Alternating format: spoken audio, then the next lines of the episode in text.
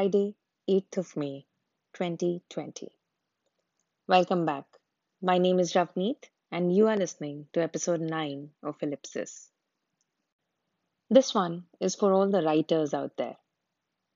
Actually, scratch that. This poem tonight reads well for all artists ever, and you will find out soon enough why I say that.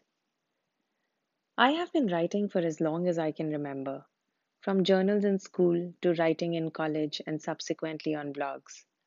When I went to engineering college for four years, the greatest disappointment of my life was that I had to spend my waking hours not writing anything outside of programs and equations.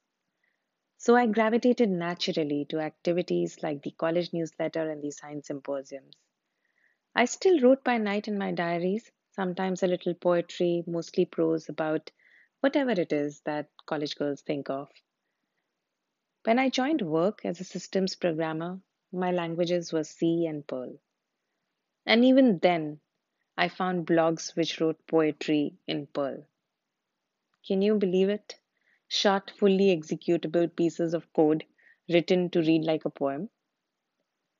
It was the sort of niche thing on the World Wide Web that only mavericks gravitated to. I used to finish work by 6 and then wait in office till 10 just to read through all the blogs of a small but prolific community of writers and early bloggers in India. Several of these people went on to be published authors, many were poets, and some moved from non literary backgrounds to writing for a living. I am reminded of a day when I visited the LSR College in Delhi University. This was right after graduating from school, and I was there to apply for economics honors. I saw a notice on the board about an entrance exam for a bachelor's degree in journalism honors. On a lark, I sat for the exam, and to my great surprise, not only did I make the list, but also ranked well. When it was time to decide, though, my dad believed a career in computer science will take me to glass fronted buildings of offices in the US, while a career in journalism will mean Fab India kurtas and jholas with kolhapuris out on the hot and muggy Indian streets. Clearly, the glass fronted buildings turned out to be not so much all that they are touted to be. And more than once, I found myself wandering back to writing. Last year, I took a second career break, and I'm hoping to find my feet with writing this time. It will take some doing, but a lot more conviction, and I hope I don't lose steam midway. In all these years, the one thing that kept me going was that my writing tap somehow never ran dry, and touchwood to that. I wouldn't write for days, and yet, when given a few hours by myself and an empty page, I needed nothing else to have my words bubble up and out. That kept me going. That here's one thing I never tire of. I never need to be pushed to do. I can't stop doing, and I always feel great at the end of. In those hours when the sounds around you recede into the hum of a white noise. As I look out of the plane window and the plane is slicing through a dark night, in that cocoon, suspended several feet above the earth, is when I found my words bursting out of me. It was never about who will read what I write. It was always, if I don't, I wouldn't know how to live. So when I came across this poem by Charles Bukowski, it hit home and how. This poem is called So You Want to Be a Writer? and it is written with the trademark irreverence that Bukowski puts in his verse. He makes a strong case to say that there must be a several hundred reasons why one would want to be a writer. But if it isn't this one reason, then don't do it.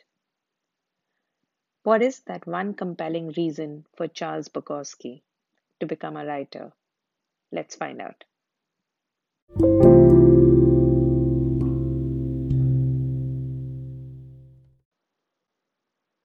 So You Want to Be a Writer by Charles Bukowski. If it does not come bursting out of you in spite of everything, don't do it. Unless it comes unasked out of your heart and your mind and your mouth and your gut, don't do it. If you have to sit for hours staring at a computer screen or hunched over your typewriter searching for words, don't do it. If you are doing it for money or fame, don't do it. If you are doing it because you want women in your bed, don't do it. If you have to sit there and rewrite it again and again, don't do it. If it's hard work just thinking about doing it, don't do it. If you are trying to write like somebody else, forget about it. If you have to wait for it to roar out of you, then wait patiently. If it never does roar out of you, do something else. If you first have to read it to your wife or your girlfriend or your boyfriend or your parents or to anybody at all, you are not ready. Don't be like so many writers. Don't be like so many thousands of people who call themselves writers. Don't be dull and boring and pretentious. Don't be consumed with self love. The libraries of the world have yawned themselves to sleep. The libraries of the world have yawned themselves to sleep over your kind. Don't add to that. Don't do it. Unless it comes out of your soul like a rocket, unless being still would drive you to madness or suicide or murder, don't do it. Unless the sun inside you is burning your gut, don't do it. When it is truly time, and if you have been chosen, it will do it by itself and it will keep on doing it. When it is truly time, and if you have been chosen, it will do it by itself and it will keep on doing it until you die or it dies in you. There is no other way, and there never was.